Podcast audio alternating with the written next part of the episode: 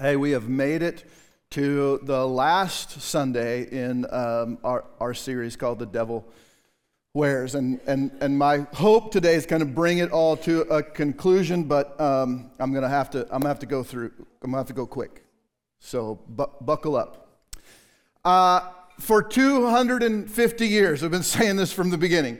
For two hundred fifty years, Israel has been enslaved in Egypt. They've been treated like property. They've been treated like trash. They, they really have been treated like, like beasts, like animals. And, and they, they have this weird kind of mashup of um, r- religious ideas. And some of them come from this place called Chaldea. It's where Abraham was called. If you read the story of Abraham, it says God called Abraham from his home in Ur of the Chaldeans. That's a, a nation of people, had their own religion and idols and gods and all that kind of stuff. And he called him to the Holy Land. But for two hundred fifty years, they've been slaves in Egypt. And so they have had to, to follow and be immersed in the religious practices and, and follow the, the, the idols and the gods um, that existed in, in Egypt. And so they're, they're going along. They have this weird kind of mashed up religion between Chaldea and Egypt. And, and then they knew these stories. They knew these stories from their, their ancestry of Abraham and, um, and, and Isaac and, and Jacob, and they had had these conversations with this God that nobody really knows. Like no other nation worships. They don't know anything about him other than that at different times he's spoken to their fathers about things and told them about their future. That's, that's all they know about this God.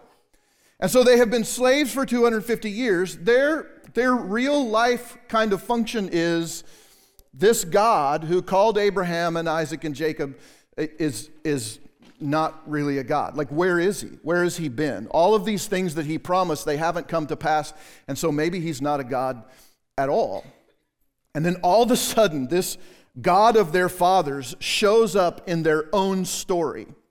And, and he simultaneously rescues them from two hundred fifty years of slavery and proves that he is the God of all gods. Like there is no other idol, no other God that any nation wor- worshiped the world over that could compete with him.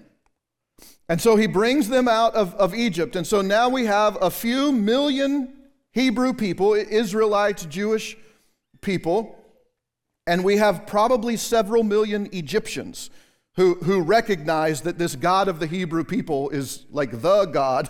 And so they're like, we're, we're going with you. Wherever you guys are going, we're going there as well. And now they're roaming the desert, wondering, what have we gotten into? Who, who is this God? They, they know, they know virtually nothing about him. Why did he rescue us? Why did he hear our call? What does he want from us? And they seriously wrestled with this enormous, enormous question. How do we follow a God we don't know? And put yourself in their shoes for a moment. You've worshiped all these different gods. You've heard stories of this one God. But man, he hasn't done anything for hundreds and hundreds and hundreds of years. And all of a sudden, he shows up, he rescues you, he decimates Egypt, and now you're in the desert. What do you do?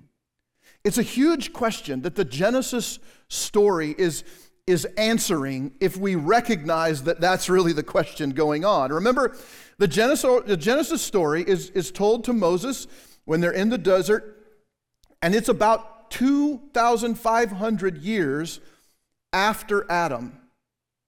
Okay, so we're skipping ahead in the timeline. By the time God talks to Moses and he gives him this Genesis or creation story, it's about twenty-five hundred years from Adam. It's about nine hundred years after the flood.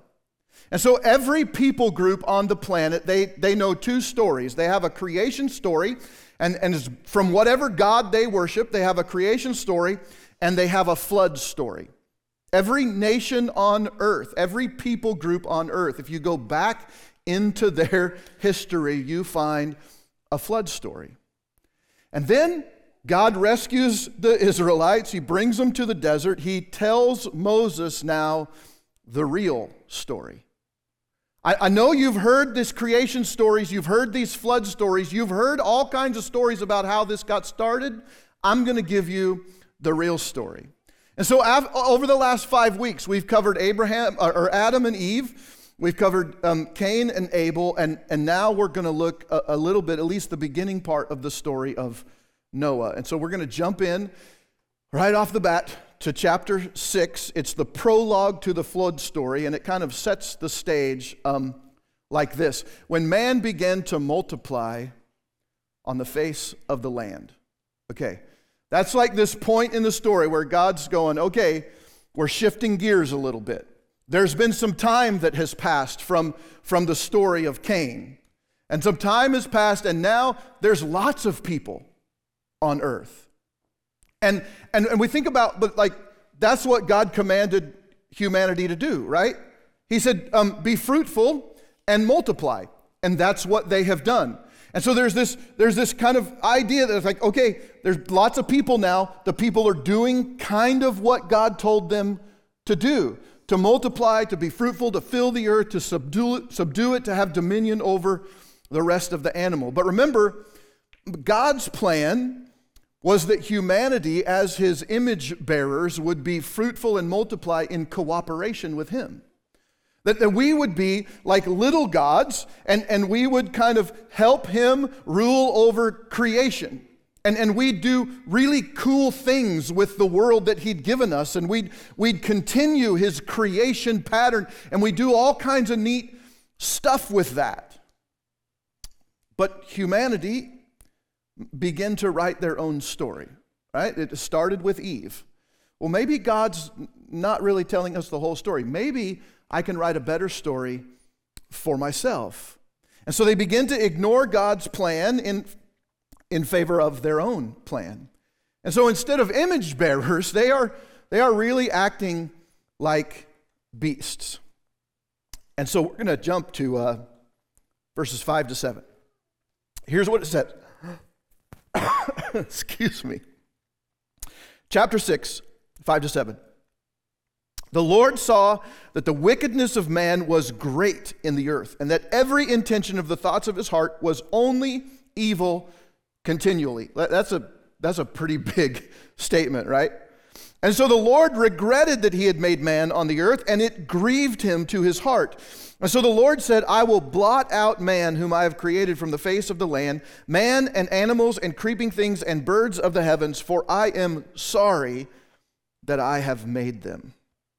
Now look, if if you're a follower of Jesus, if you believe the Bible and, and what it says, if you believe the Genesis story, you have a problem with these three verses. And, and we're not used to think, I've been saying this through this series, we're not used to thinking about problems and, and looking at things in the Bible. We tend to just read it and go, okay, that's what happened. Talking donkey, talking serpent. Okay, here we go. Like we're used to just seeing crazy things in the Bible and just kind of moving past them because, because we've been taught from a young age, don't question what you read. Like it, like this is God's word. You can't question it. You can't think about it. You can't want. But that's how we discover things. That's how we learn new things. That's how we discover who this God is. Really is when we begin to ask questions. And so if you're a follower, if you believe this, you've got a problem with these three verses. And, and here's the problem. How can a perfect, all-knowing, all-powerful God feel regret for something that he did? Didn't he know that was going to happen? How could God be sorry about anything? He knows the end of the story. There is no case, there is no way where God should ever have regret or feel sorry about anything. And why is he grieved? The text says that he's grieved not just for humanity, but for the birds and the beasts of the field. Like all of these things he created, the earth, all of it, he's grieved by it. Like didn't God know that humanity would reject him and his plan and his purpose? Wasn't he prepared for this? And, and guess what? If God wasn't prepared for this, if God didn't know this was going to happen, if this is a surprise to him, he's not much of a God. So we have a problem here in, in the story.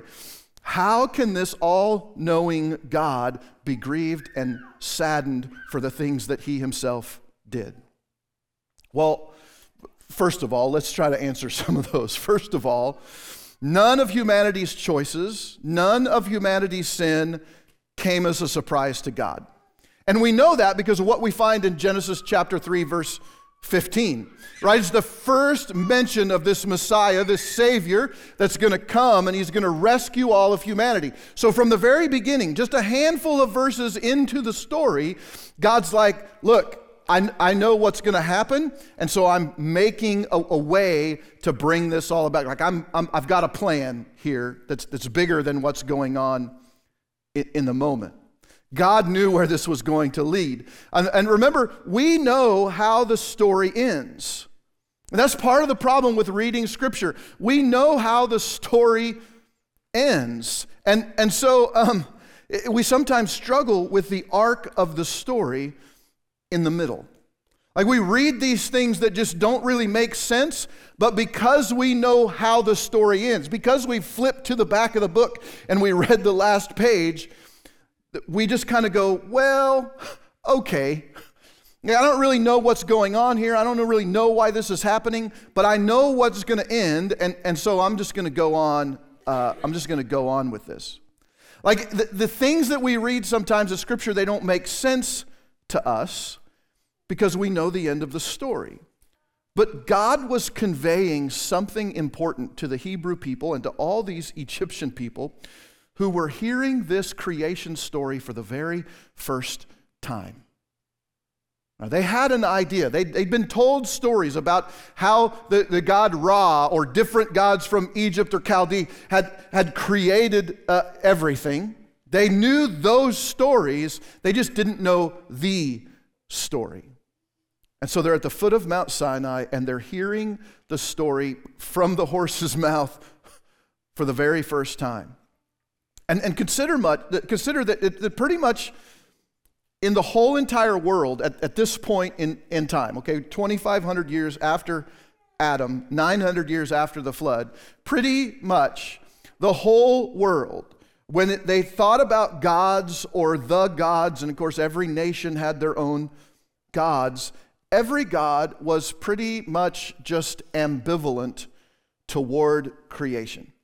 Even the stories of those gods who like were actually the ones, Zeus or whoever, who actually created the world in those stories, um, they, they really didn't care much about their creation. Like they didn't care much about humanity, but they did mess with humanity. Um, and, and so it was this weird kind of kind of thing. And so the fact that the behavior of creation could make the Creator sad or grieved was a completely foreign concept to the, the people of Israel and, and Egypt. Like they'd never heard of that before. Gods don't really care about what happens to us here. Like why would a God in heaven be affected by what goes wrong with humanity? They just didn't have a, a frame of reference for that. And so I think the point of this statement by God, that he was grieved and he was he was saddened and he regretted creating humanity, is, is there's a point to it. He wanted to let these people know that unlike all the other gods that they had known their whole entire lives, this God cares for creation and is grieved by their behavior. And, and that becomes a big theme of the Bible. Our actions and our attitudes are important to God, not just our offerings. And so we, we talk about this in the New Testament. It's it's not just about, um, okay, I, I go to church and I give and I serve, I must be good, and when I get to heaven, God's going to accept me because I'm going to go, well, I, I showed up, I offered some things, and God's going to go, okay, great, great. Like the, the Bible as a whole really tells us it's not just about the thing. Go back to the story of Cain. It's not about the offering that we bring. It's about our attitude and actions, how we think, and are we loving, and is there care and grace? Is there love and joy and peace and patience and kindness and goodness and faithfulness and gentleness and self-control? Are any of those things present in our lives? You can make whatever offerings you want to, but but uh, Corinthians says if you, you don't have love, it doesn't make any difference. And so um, th- this is going to be important to remember as, as we continue in the story. So let's jump to verses seventeen and eighteen. For behold, God says, I will bring a flood of waters upon the earth to destroy all flesh, in which is the breath of life under heaven. Everything that is on the earth shall die, but I will establish my covenant with you. He's talking to Noah here. And you shall come into the ark, you, your sons, your wife, and your sons' wives with you. Now, a couple of weeks ago, um, I, I, we, were, we were talking about uh, Cain and his offering. And I pointed out that, that one of the big questions, I think, that was surrounding that story and this question about God was, what will God do if we disappoint him? If we bring him the wrong offering? Like, they had an idea based on all the other gods of the world of what would happen, but they didn't know what would happen with this God. So they, they had just seen God decimate Egypt. Like, he he totally, like, man, he pwned all the other gods. You don't know what that word is. You're old. Just kidding. Uh, somebody had to tell me. Anyway, uh, I was poning some noobs. And um, so it, it just means that you're teaching them a lesson.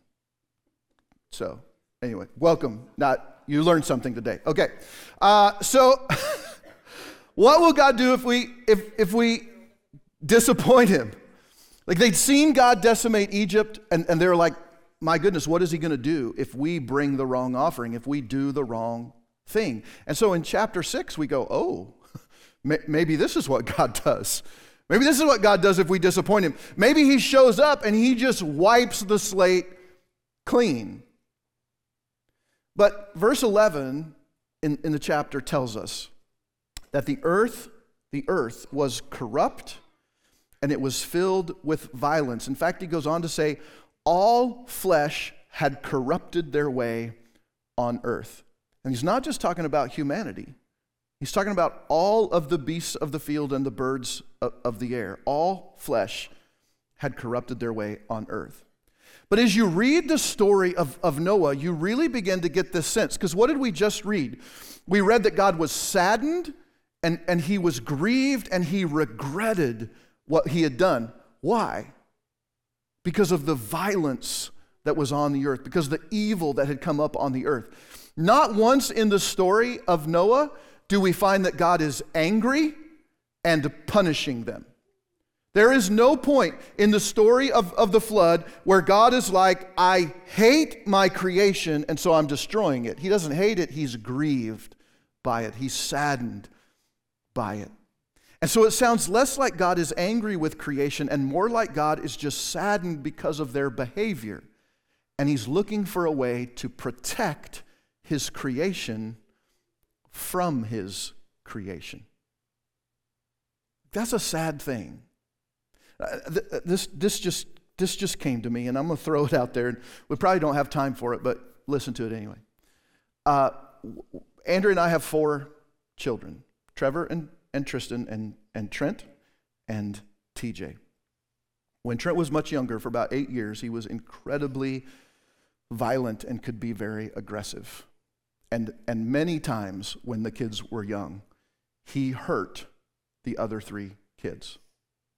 Now, as a parent, watching that happen, it's devastating.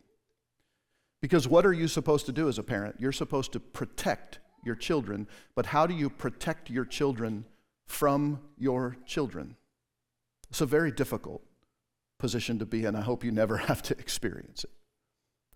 But think about that in relation to God. He had created all of these people. He had a plan. He had a purpose. They were in this perfect place in the garden, and all of a sudden things go wrong, and now his creation is hurting his creation, and he is grieved by this behavior. The other thing that we see in this text is this word that we've never seen before in Scripture. And so if you see a word and you're like, I don't think I've ever heard this before, it's probably a good idea for you to key in on that word, because probably it's going to come back up and it's going to be important. And so the word that we hear in this text for the first time is this word, covenant. It's the first time it's used. Um, and so we're going to have to to look at it. Uh, and so up to this point in creation, God has just kind of had this kind of this kind of easygoing thing with creation. He's like, hey, I want you to be my partners on earth. Like, hey, let's let's partner up. Uh, I'll bless you, and then you can help me, and this will be really cool as we kind of manage all of this stuff that I've created. But obviously it goes uh, horribly, horribly wrong. And so now God isn't like, hey, I want you to be my partner. Now God is saying, hey, uh, Noah, I want to enter into this thing called a covenant with you. And we have no idea if Noah even at this point knew what a covenant was. Noah may not have known in that moment what a covenant was. But if you remember, the story of creation is not written just about creation. It's written for these people who are in the desert twenty-five hundred years later, going, how do we serve this God that we don't know? How do we follow him? And those people, the Egyptians and the Israelites, they absolutely knew what a covenant was. And so let's fast forward. Chapter seven comes, and the flood comes. And the flood continued for forty days, and there was water covering the earth for one hundred fifty days, and all the animals and birds that didn't live in the water or weren't in the ark, they died. And then we get to Genesis chapter eight. And verse one says this, but God remembered Noah. There's this other, other word. How could God forget? If God is God, he can't forget. So this doesn't make any sense. God remembered Noah and all the beasts and all the livestock that were with him in the ark, and God made a wind blow over the earth and the waters subsided. Now, what's super cool about this verse is that last part. God made a wind blow over the earth and the waters subsided. Does that sound familiar to you at all in the story that we've been covering for the last five or six weeks? Where else have we heard that there was a wind of God and there was water? You're going to have to put your thinking caps on and remember, because the word for wind is the Hebrew word ruach. And again, probably didn't say that right. Don't quote me on it. Uh, ruach. And, and it can mean wind, but it also is the same word for God's spirit, breath. And so if you go back to Genesis chapter one, verse one, what does it say? In the beginning, God created the heavens and the earth. Now the earth was formless and void, and water covered the surfaces of the deep, and the Spirit, the Ruach of God, hovered over the waters. And what happens next? The water subsides, and dry ground appears. Here we have in chapter eight of Genesis this conversation with God and Noah, and we're being told what is going on, and we're told that God made a wind blow, and the waters subsided. Now, if you look at the Midrash, and the Midrash is a, a, a, a journal, essentially, of the oral teachings of ancient Jewish rabbis who were trying to explain the things that we read in the Bible. They're trying to help us understand more of what was going on from an Eastern culture perspective. And if you uh, look at the Midrash about Genesis chapter eight, you find that those ancient teachers say that in chapter eight, you find a recreation of creation. All of the six days of creation are found in Genesis chapter eight. Now, sometimes you have to look for them, but you see water subsiding and dry land appeared, and there's animals, and there's all these things that happen, and it is really cool. But near the end of the chapter, uh, chapter eight, Noah and his family symbolically recreate creation, the creation of humanity on the earth, when the ark is opened and they walk out onto land. It's like the story of Adam and, and Eve and Genesis chapter one. It's really neat. And what does Noah do first? Noah comes out of the ark and he makes an offering, just like Cain and Abel. And this offering is good. And God blesses Noah and his family, just like he did in the beginning. And he told Noah to be fruitful and multiply and fill the earth. And then we're going to skip ahead to chapter nine, verses eight to seventeen. It's a lot, so just keep up. God said to Noah and his sons with him, "Behold, I establish my covenant with you and with your offspring after you, and with every living creature." Oh, by the way, verse nine, did you see that? "Behold, I will establish my covenant." We're like, okay, we just heard that word a, a chapter or two ago. "Establish my covenant with you and your offspring after you, with every living creature that is with you, the birds, the livestock, every beast of the earth with you, as many as came out of the ark. It is for every beast of the earth. I establish my covenant with you." That's number two, I think. "And never again shall all flesh be cut off, the waters of the uh, uh, cut off by the waters of the flood, and never again shall there be a flood to destroy the earth." And God said, "This is the sign of the covenant that I make between me and you and every living creature that is with you for all generations. I have set my bow in the clouds, and it shall be a sign of the covenant between me and the earth. When I bring clou- oh covenant, when I bring clouds over the earth and the bow is seen in the clouds, I will remember my covenant that is between me and you and every living creature of all flesh, and the water shall never again become a flood to destroy all earth. When the bow is in the clouds, I will see it and remember the everlasting covenant between God and every living creature of all flesh that is on the earth." And God said to Noah, "This is the sign of the covenant that I have established between me and all flesh that is on the earth." Do you think God went a little crazy with the covenant in that section? Covenant, covenant, covenant, covenant, covenant. It's like it's like crazy. Like Noah is going, "Okay, God, we're making a covenant? Is that what's happening here?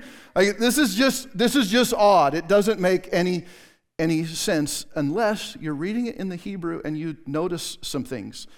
The word um, covenant is used seven times in the story. There, there's also a repeat of the words earth and uh, bow and clouds. And it's really cool. If you take all of those, they're all, they all appear um, odd number of times. Seven, seven, five, three. And if you go to the center of all of those, because odd numbers have a center, right? Some of you like odd numbers because there's a center. It's equal numbers on either side and you have a center, which is kind of neat.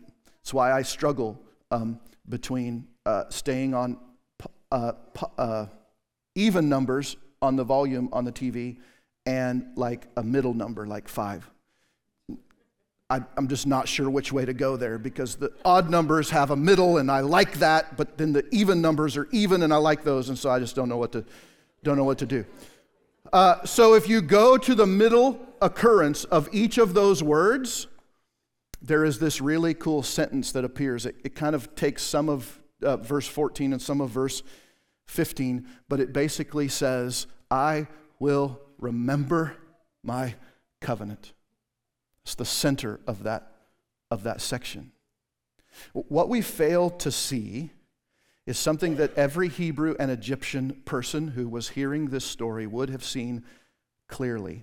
And it has to do with this idea of the covenant. God wanted to make sure that all these millions of people in the desert understood what was happening between God and humanity.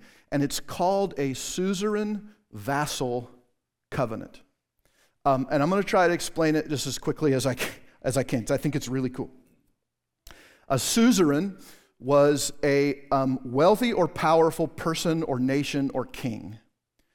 And that suzerain might have a vassal. Now, the vassal was a less wealthy, powerful nation or person or king. And so if, if I'm the if I'm the king of a of a small nation and another nation is threatening to come and invade me, like they send me a letter and say, "Hey, I'm going to come and invade you. Get ready." What I might do is go find another king who's more powerful than that army and king, and I might say, "Hey, Um, if you will be a suzerain, I will be your vassal, and I will make offerings to you. I will, I will pay taxes to you. I will give you things if you will give me protection." And so that that suzerain, that more powerful nation, would say, "Okay, I I will um, protect you. You can be my vassal. You give me money. You make offerings to me, and then I will I will send a letter to that king and say, 'Hey, if you attack this this person, I'm going to come get you.'" And, and so that's how the world worked at the time. And so that, that suzerain, that powerful nation or king, would tell their vassal, um, they would give them a, a sign or a token of the covenant that they were making, the suzerain-vassal covenant that they were making. Now, sometimes it was a physical thing um, that had to be kept, and sometimes it was it, it was a, a sign or a word or something that had to be kept.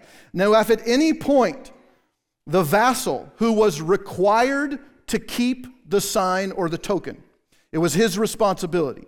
If at any point the vassal forgets the sign or the word or loses the token, the covenant is broken. If if the vassal comes and says, hey, this nation is trying to come get me, I need you to, to, to protect me, that suzerain was going to go, who are you and why should I protect you? And if they couldn't produce the token or produce the, the, the password, essentially, the suzerain said, I don't know you, I'm not going to help you. So it was a big deal for the vassal to keep this stuff. Um, the, the, the other thing that is crazy, that is if a vassal um, would forget the token or, or, or um, the, the sign, the symbol, the password or whatever, then the suzerain might come in and attack the vassal himself. Um, and, and so the suzerain will go, well, I must not have a, a covenant with you. You can't produce the token. So I'm just going to, I'll come and destroy you and take everything you have and decimate your city. So this is very important for the vassal to keep this stuff. Um, okay, there's something else really, really important happening here, and I don't want to get too far ahead of it. Uh, you notice that in the text, uh, we read in the E S V, it doesn't say rainbow. Uh, God doesn't say, I'll put my rainbow in the sky. He says, I will put my bow in the sky. Uh, translators have added the word rain so that we would understand what they were talking about. Um, because uh, what is a bow? I, I think it's probably uh, seasoned for that, or pretty close, right? It, if you if you go like this, what is that? A weapon. A bow is a weapon that can cause pain uh, at minimum or destruction at max, like kill you at, at maximum. Um, and, and so uh, when God says, I will put my bow in the clouds, they understood this, not as this pretty rainbow that we stop and take pictures of. They understood it as a weapon of war here. And so what God is saying is, oh, by the way, which direction is the bow in the clouds facing? Us or him? Right? It's facing, it's facing God. Here, here's what God is saying to humanity. I, as the suzerain, I, as the most, um, uh, the more powerful party here, I'm entering into a covenant with you, and we're worms to God, right? Like, like we're nothing to, to God. I am entering into this covenant with you, but this is not a traditional covenant because I will keep the token for you so that you don't lose it or forget it. And this doesn't make a lot of sense to us because we didn't live in that world, but it was huge to these people. God is saying, I will remember so you don't have to, and I will take the punishment if I ever break the promise I'm making to you. There is no vassal-suzerain covenant ever in the history of the world that had these kind of agreements, where the most important and powerful party said, I'll keep the token, I'll remember the password, and if I ever break my promise to you, I'll punish myself. This was a huge, huge deal. Every nation on earth had a flood story. The Egyptians had a flood story. But more importantly, the Chaldeans, where Abraham and the nation of Israel came from, they had a flood story. But in every other flood story on the planet, in every other nation's flood story, the gods are angry with humanity. They're mad. They're trying to take out vengeance on the earth. They're going to destroy the earth in wrath and arrogance. But this flood story is different. This story that God is telling is not like any other story. In this, in this story, God doesn't out, uh, mankind doesn't outwit the gods and save humanity like in all the other stories, in the real flood story, God once again is partnering with humanity. And he's partnering with humanity to save us by the flood from ourselves. The flood story is not an angry God story. It's a story of God saying, look, your wickedness and violence and depravity, because you're acting like every other other beast, if this continues, everyone on the planet, literally every person, would be corrupted, and there would be no Noah to partner with. And so God saved humanity by the flood so he could save us through the flood. In the story of Noah in the ark, God, uh, Noah and, and his family go up into the ark with all the other animals. The rain begins to fall, and the story says that God closes the door of the ark. Now, presumably, the door of the ark was so big that Noah and his sons could not physically close it. Remember, it had to hold all of the animals that were going up it and into the ark. It was this massive thing. And so the story tells us that God closed the door. God preserved humanity through Noah and his family to start again. God's not really destroying humanity. He's preserving humanity through the flood. There's one more thing that's important to the flood story. I think in Genesis one, two, and three, we see this God who knows when to say enough. He's creating all of this universe in chapter one, all of these things, and he gets to this point where he says, okay, if I take, if I take one more swing of the hammer and chisel, if I do one more stroke with the brush, I'm going to ruin what it is that I've created. And so God knows when to step back and put everything down and go, this is very good. It's just the way that I want it. That really is the big idea of Genesis one, two, and three. In Genesis six, seven, and eight, we find that the same God who knows when to say enough to his creative power knows when to say enough to his destructive power. He didn't wipe creation from the earth. He actually preserved humanity on the earth. He saved us from ourselves while saving us for himself. And we've come through the story of, of creation now, and instead of an angry God or an absent God, the picture we have is a God who cares for his creation.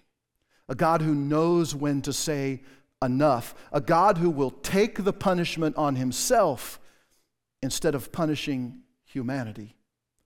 A God who continues to invite us into partnership. And what we see in the creation story is the God who would give himself on a cross to walk with us in the garden once again. How we defeat temptation in our lives when Satan tries whatever he thinks will work to get us to fall. The way that we defeat temptation in our lives is not by being sinless, because we can't.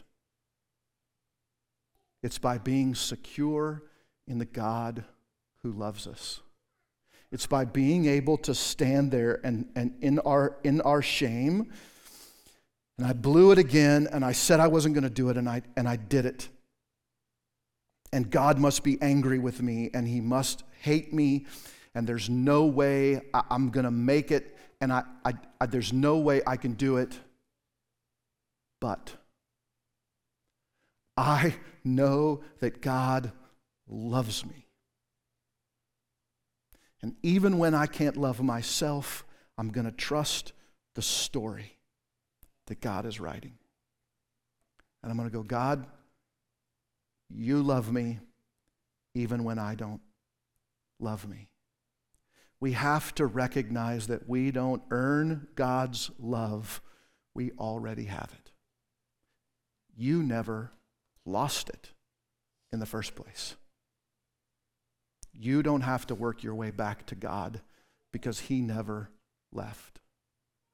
And so today, this week, as you go about your life, rest in his love and be secure in his goodness and live forgiven through his sacrifice, because you are not a beast. You're better. And God loves you. Let's pray. Father, we thank you for this Genesis story. And we thank you that we can we can look at it and we can ask questions and we can say, this doesn't make sense. And by by looking at those things more closely, we can see a bigger picture of what's going on and who we are in your story. And so, God, I just, I thank you for that. And I pray that we each would go through this week, um, not from a position where we feel like we have to do everything right this week. We have to not sin at all, because otherwise you're going to be mad and you're going to reject us and you're going to be, we're going to be separated from you. But that we go into this week just believing that no matter what happens, no matter how bad I fail or I fall, you love me, and you gave your son to prove it. And that even in my sin and even in my failure, you want to partner with me and bring me to a better place. And so, God, we don't earn our salvation. We receive it from you with thankfulness. And so we thank you, God, for loving us. In Jesus' name.